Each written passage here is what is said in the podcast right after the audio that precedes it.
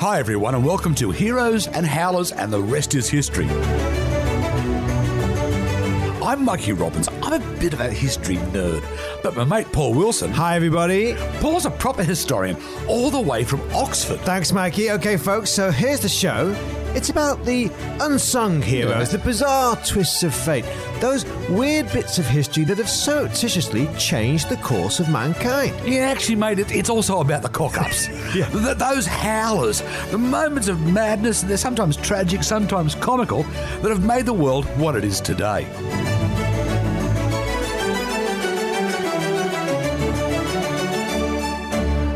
Well, good day, folks. Welcome to the show. We're getting to the end of the year, which means only one thing. It's time for another of our Christmas specials. and Mikey, you're going to kick us off with a great story from the 19th century, all about one of my favourite drinks, eggnog.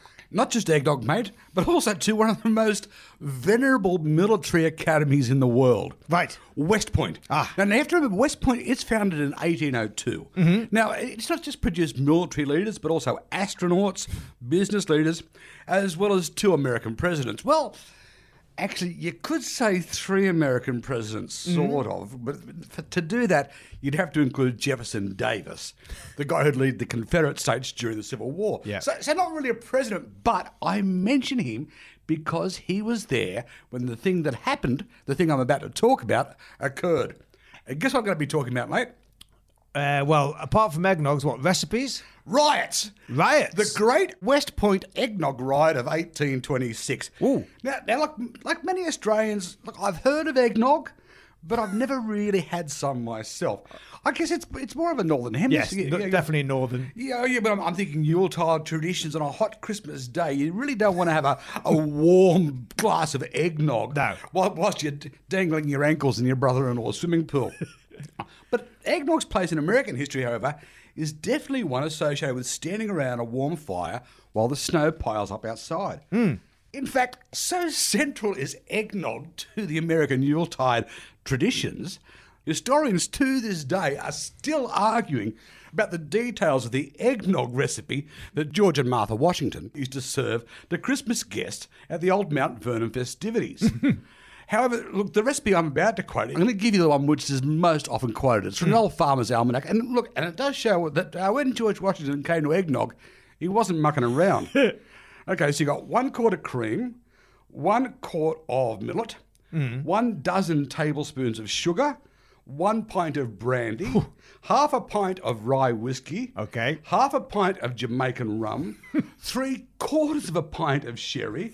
Now, once mixed with a dozen eggs, this this heady mixture would be let to sit. Now, even if this drink is you know just folklore, by 1802 the folklore had taken root, and eggnog was not just seen as an essential winter warmer on a cold December night, but actually in America a patriotic drink filled with the history of the young nation as well as a handy way to get completely off your face and toast the memory of Mount Vernon. now, unfortunately for the cadets at West Point, their new superintendent, he was a rather fierce disciplinarian with the wonderful name of Colonel Sylvanus Thayer. Hmm. And he just recently banned the purchase, consumption, and storing of alcohol within the Academy's grounds. Right. It was announced by him that in the Christmas of 1826 that the eggnog was going to be non-alcoholic. Mm. And students did what, well, students have done since medieval times.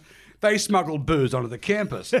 so on the 22nd of December, in a move that they assumed would have made their founding fathers proud, three cadets stuck out to a nearby tavern hmm. and with the aid of a commandeered rowboat, smuggled two gallons of whiskey and a gallon of rum back into the barracks. Mate, there was going to be a lot of nog in those eggs. now, things seem to have kicked off two days later in the North Barracks at West Point, but it soon escalated. By four in the morning on Christmas Day, the authorities had become aware of the cadets' hijinks. A Captain Hitchcock investigated and was ignored, only later to have the windows in his room broken and a shot fired off in his direction. It was reported that as Hitchcock was making his retreat from the barracks, the cadets could be heard chanting, Get your dirks and bayonets and pistols if you have them. Before this night is over, Hitchcock will be dead. By this stage, the drunken party had also spread to the South Barracks, where a Captain Thornton tried to intervene. He came off even worse than Hitchcock. the drunken students actually attacked their superior officer and knocked him unconscious, most probably with a, with a bit of 4B2. By the next morning, the North Barracks were in a calamitous state. The furniture was smashed. The banisters, mate, they'd actually been ripped off the stairs. All the windows had broken, as well as any piece of crockery the drunken cadets could lay their hands on. Now, this was when the arrests started. Six cadets resigned, Sure. 19 were court martialed. Amongst the 10 expulsions was a future Supreme Court judge. But as for Jefferson Davis, well, mate, just as what would later happen in the aftermath of the Civil War, he got off very lightly. Right. The young Davis was just confined to barracks for a month. Hmm. Look, mate, it may come as no surprise that the military establishment was mortified by the behaviour of their so called best and brightest. And there were some consequences. But probably the largest consequences was the first rule of eggnog riot is don't talk about eggnog riot. Look, mate, there wasn't like a, a cover up per se, but the events of Christmas 1826, well, mate, they were just considered too scandalous to be endured, and it was allowed to just simply fade from the history of the academy. So much so that when, when a recent commander at West Point was asked about the riot, he gave the opinion that virtually none of the contemporary students would even have heard about it. G'day, folks. Uh, we're getting festive. We're getting Yulish, and you can't get Yulish, well, not in my place, without turkey. So, so, Paulie, what do you got? All right, the turkey story and how turkey became part of Christmas. Now, obviously, it's tied in with the history of North America, as you might expect. But it's also, Mikey, a bit of a tale about history, colonization, and trade. And that all starts with the actual name.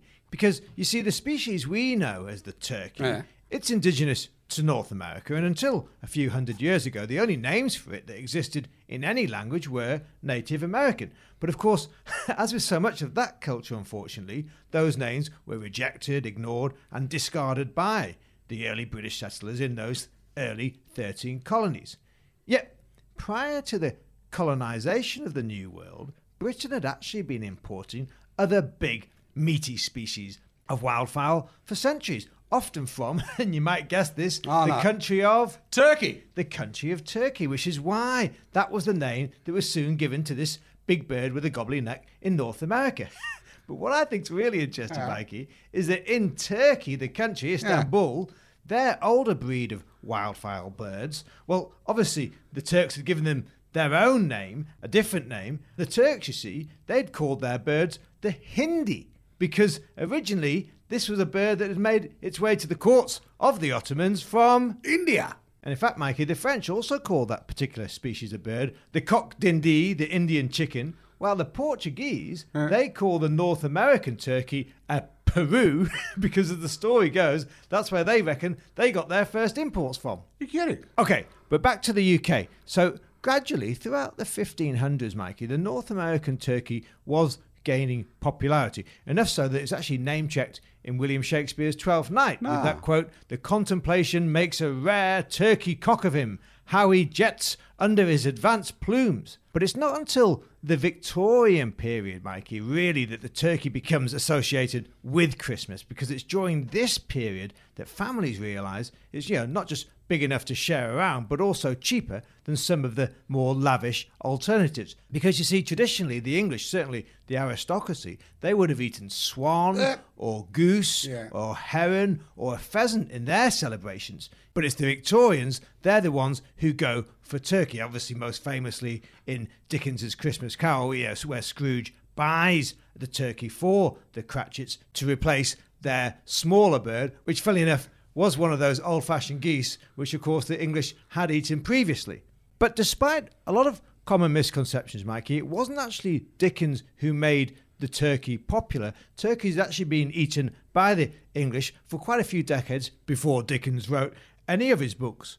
Rather, the rise of the turkey as the national Christmas dish, it's actually commonly held that William Strickland was responsible, a Yorkshire born businessman, and he was a trader who introduced the turkey into Britain after returning with breeding pairs from his voyage to America.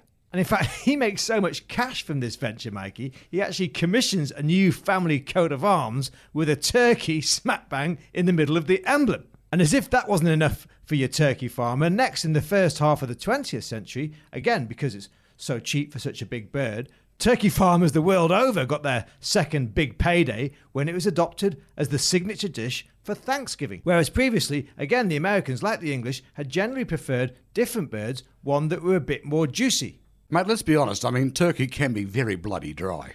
well, that's true, Mikey. But once again, it seems that history might be able to teach us a lesson on this one because it does seem that if you cook turkeys as they're meant to be cooked, originally on a spit turning over an ah, open fire, it cooks much more evenly, it doesn't dry out, and really is a feast fit for a king. Here's a little Christmas hint from my nana. To keep the turkey breast moist, she used to lay bacon over the top of it. And the good thing is, three quarters of the way through, she'd take the bacon off, and you could nibble on that while the rest was cooking.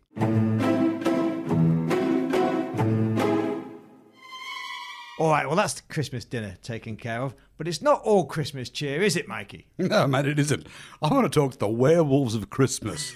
okay, okay, now, as you might imagine, December and the cold months of winter for centuries, they've, been associated with stories about werewolves, sometimes mischievous, sometimes deadly, and made always more than just a little bit odd. But here's the thing.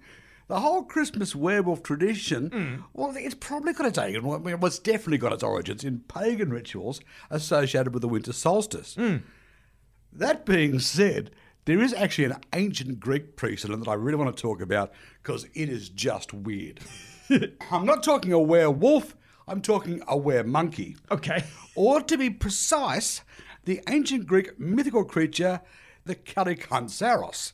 Now, this is a monkey human hybrid. Hmm. And let's be honest, I had never heard of this beast before. Me neither. Because it spent most of the year underground, but would rise to the surface at night to cause mayhem.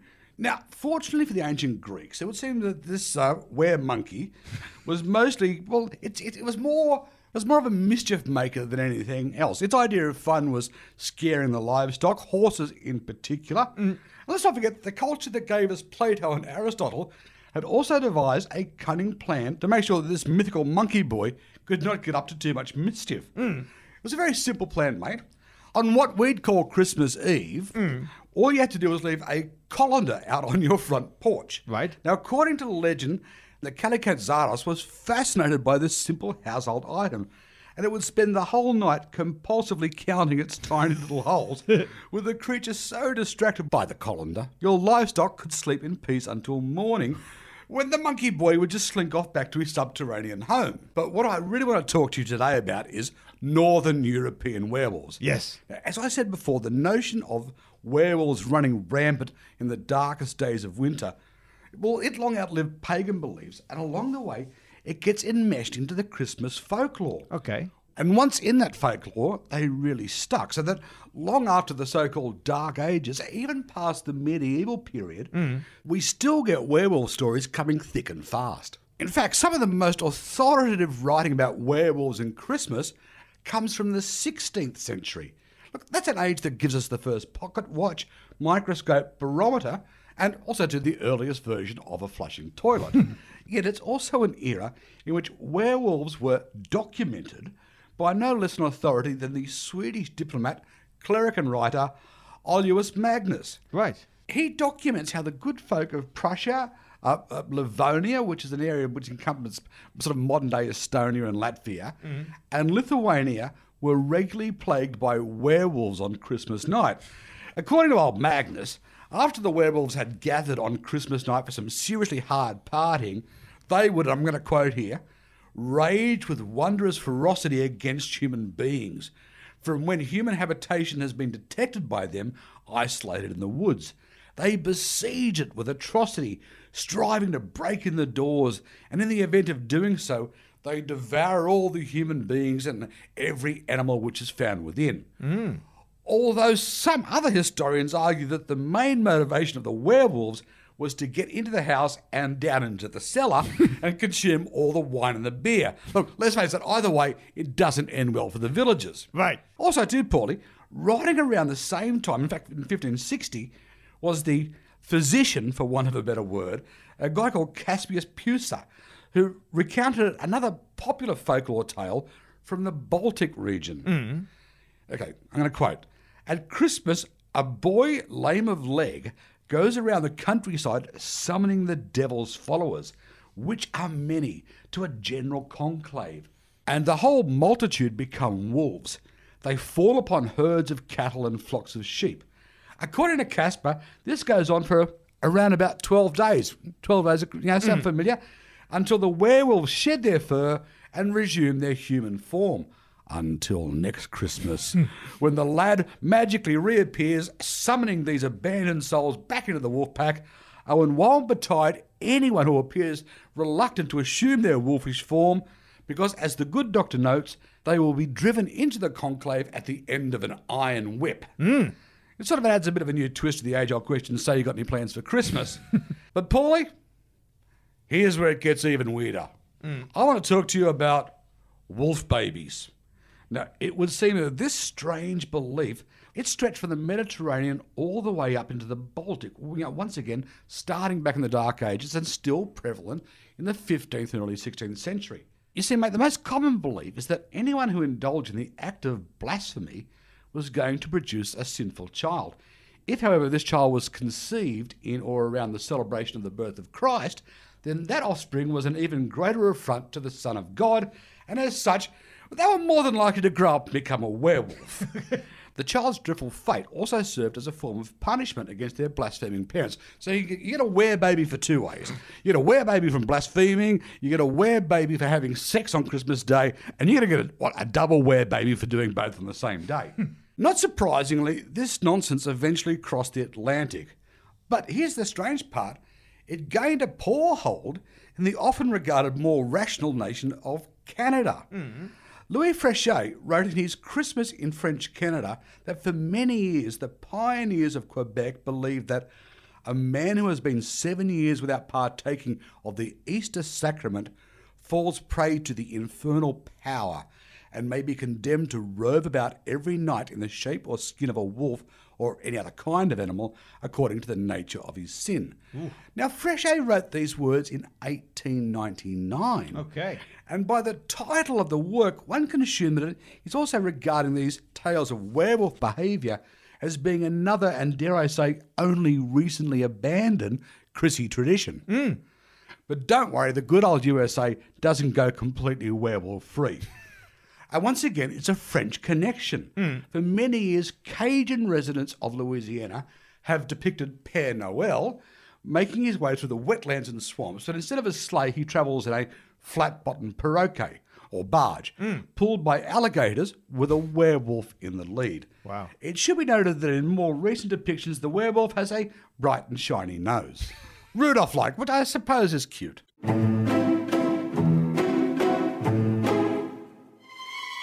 Okay, Paulie, like any good Christmas celebration, it's time to bring us home with a sing song.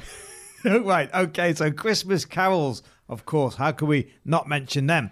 But funnily enough, Mikey, the songs we know as carols today, they were sung in Europe thousands of years ago, but they had nothing to do with Christmas. They were actually pre Christian, pagan songs, a bit like your werewolf oh, story. Where monkey. the Were Monkey story, sorry. And these songs, they were sung in the summer and winter solstice celebrations as people danced around their stone circles. And the word carol actually means dance or ah. dance of praise and joy. So you see, carols used to be written and sung throughout the year, but only the tradition of singing them at Christmas has really survived. And that, of course, is all to do with the church. We're now in the medieval times, mm-hmm. and you've got monks and churchmen all over Europe starting to write Christmas carols. However, not many people actually like them because they're all written and sung in Latin. All right. In fact, you could say that by the time of the Middle Ages, the, particularly the 1200s, most people had lost interest in celebrating Christmas altogether. It was something they were quite happy to leave to the monks down on their knees and praying in their monasteries. But fortunately for us, Mikey, this all changed with St. Francis of Assisi. Because in 1223, he starts producing his nativity plays in, ah. in Italy. And the people in the plays, they start singing songs or canticles to help move the story along. With these songs, so the tradition of carols is revived and they start to spread. In fact, the earliest carol in English seems to have been written in 1410. Now, sadly, only a very small fragment of this still exists, but it seems the carol was something about Mary and Jesus meeting different people in Bethlehem. Which I suppose is a good way of spreading the nativity story in a way the common folk could understand. Well, that's it, Mike, and it seems to be the same tactics they use in most of the carols at this time, because in the Elizabethan period, you've usually got a mixture of truth and folklore, very loosely based on the Christmas story, but emphasizing the Holy Family, mm-hmm. with the aim of them being entertaining rather than religious songs. And certainly back then, they were usually sung in the homes rather than in churches. You know, you'd have these travelling singers or minstrels. They would go around the country singing the carols, visiting people's homes, and changing the words to apply to the local people wherever they were travelling to. sort of like our rock band says, hey, no one rocks harder than Newcastle if they're doing a gig in Newcastle. But then, of course, in England, you've got the Puritans coming yeah. to power. We're now talking the 1640s, and the celebration of Christmas mm-hmm. and any singing of carols was not just frowned upon, but banned across the country. I've said it before and I'll say it again. Those Puritans, they wore the buckles on their hats are way too tight. And they may well have succeeded, Mikey. You know, in carol singing, it could have died out completely if it hadn't have been for the Victorians. Now, we've already mentioned Dickens with his Christmas mm. Carol, but there's two other men in particular, William Sandys and Davies Gilbert. They start going around England collecting lots of the old Christmas music, old Christmas songs, and soon the whole tradition is not just being revived, it's thriving. Although, for the most part, Mikey, carols are still sung as folk songs in pubs rather than churches, and sometimes the official carol singers were called waits because they sang on Christmas Eve which was often known as watch night or wait night because of the shepherds watching their ah. sheep when the angels appeared to them. I was going to ask you that. And so now, finally, at the end of the 19th century, that's when we get to the point in the story where the carols, the traditions, and all the songs and all the singing become synonymous with the starting of Christmas celebrations.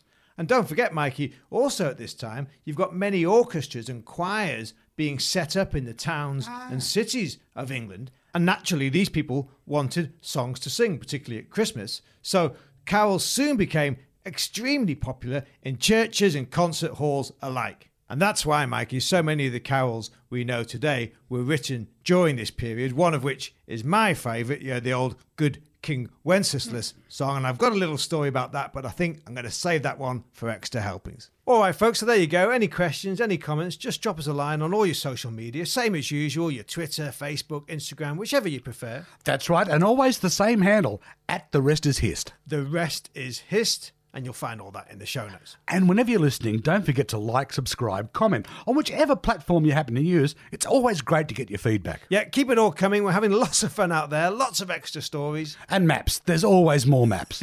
right, which brings us to next week. And next week, everyone, it's our last extra helpings from the year. Everything from space travel to silk roads, from, well, some disgusting stuff to maps.